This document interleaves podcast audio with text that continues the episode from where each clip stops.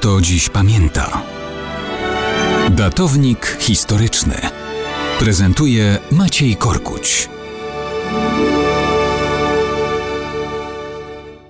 Mało kto dziś pamięta, że w końcu lutego 1969 roku do Allaha i Mahometa odszedł Sud ibn Abd al-Aziz al-Sud, najstarszy syn Abd al-Aziza ibn Suda i brat Faisala ibn Abd al-Aziza al-Suda. To tylko skrócone imię ojca. Niezwykle ważnego w dziejach Arabii Saudyjskiej króla i twórcy państwa saudyjskiego w XX wieku. Wersja pełna jest nieco dłuższa i troszkę trudna do zapamiętania.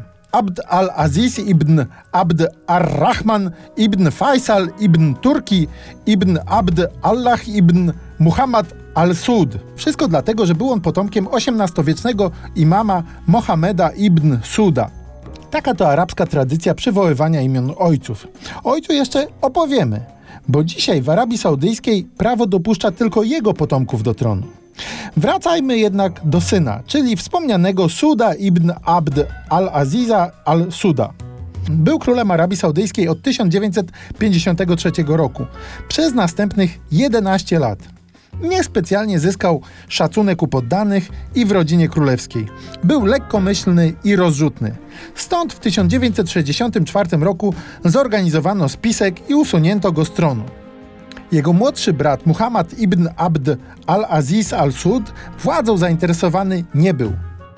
Stąd ustąpił tron wspomnianemu już Faisalowi ibn Abd al-Azizowi al-Sud.